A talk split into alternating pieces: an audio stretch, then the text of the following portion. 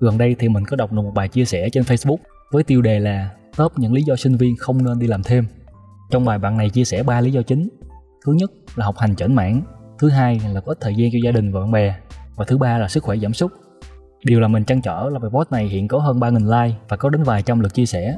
Mình tự hỏi là ủa tại sao lại có nhiều bạn đồng tình đến như vậy? Còn từ góc nhìn của mình thì thật sự là rất khó để có thể đồng cảm được với những luận điểm của bài viết. Qua video này thì mình sẽ chia sẻ một số vấn đề ngắn thôi về việc đi làm thêm này. Ba lý do mà bạn đưa ra, học hành chỉnh mãn nè, ít thời gian cho gia đình và bạn bè, sức khỏe giảm sút, có thể rút lại ngắn gọn thôi. Đó là do lựa chọn công việc chưa phù hợp và sắp xếp thời gian chưa hợp lý. Vậy thì công việc như thế nào mới là phù hợp? Từ góc nhìn và kinh nghiệm của mình thì những việc part-time mà sinh viên thường làm có thể chia vào ba nhóm chính.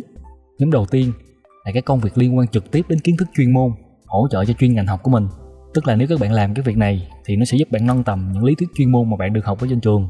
Ví dụ như bạn học về marketing thì cái việc part-time này có thể là viết content nè, là market research nè, hỗ trợ bộ phận marketing trong các doanh nghiệp để thu thập và phân tích dữ liệu nè.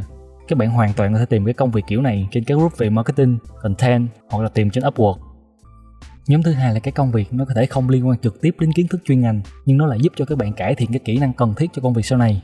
Ví dụ như bạn đang học ngành luật kinh tế và bạn chọn công việc part-time là tổng đài viên, trực tổng đài và giải quyết các nhu cầu và thắc mắc của khách hàng.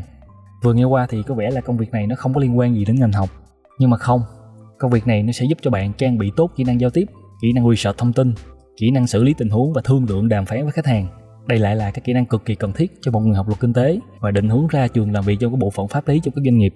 Và nhóm còn lại là các công việc không liên quan đến kiến thức chuyên ngành và cũng chẳng giúp ích gì nhiều cho việc cải thiện kỹ năng mềm cần thiết cho công việc tương lai. Các việc part-time này chỉ đơn giản là để kiếm tiền, giúp cho sinh viên trang trải cuộc sống.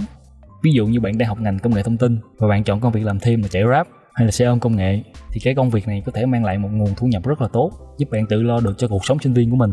Nhưng mà rõ ràng nó không mang lại giá trị gì nhiều cái công việc chính sau này cả và trong ba nhóm công việc này thì hai nhóm đầu tiên thì lúc các bạn làm cũng chính là lúc các bạn học cái công việc trong hai nhóm này nó sẽ mang lại giá trị rất lớn cho công việc chính sau khi ra trường và cũng chính cái công việc này sẽ giúp cho CV của bạn đẹp hơn, được nhà tuyển dụng đánh giá cao hơn.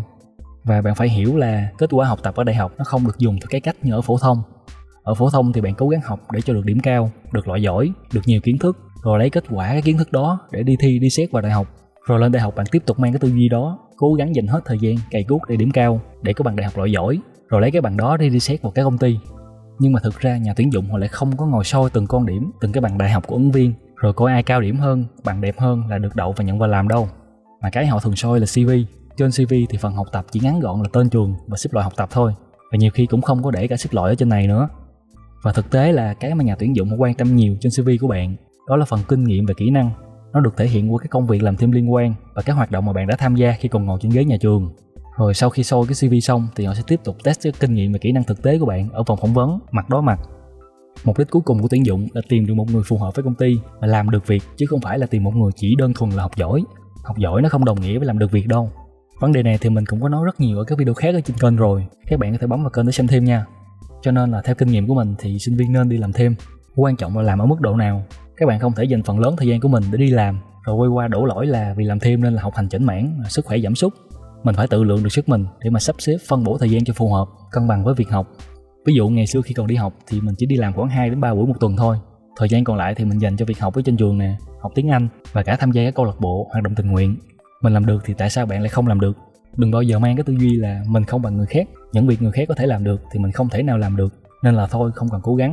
Lúc đó thì bạn đã thua cuộc từ trong cái suy nghĩ rồi, thì còn làm được gì nữa đâu, đúng không? Rồi chia sẻ ngắn gọn như vậy thôi. Các bạn muốn chia sẻ gì thì cứ để lại comment nhé.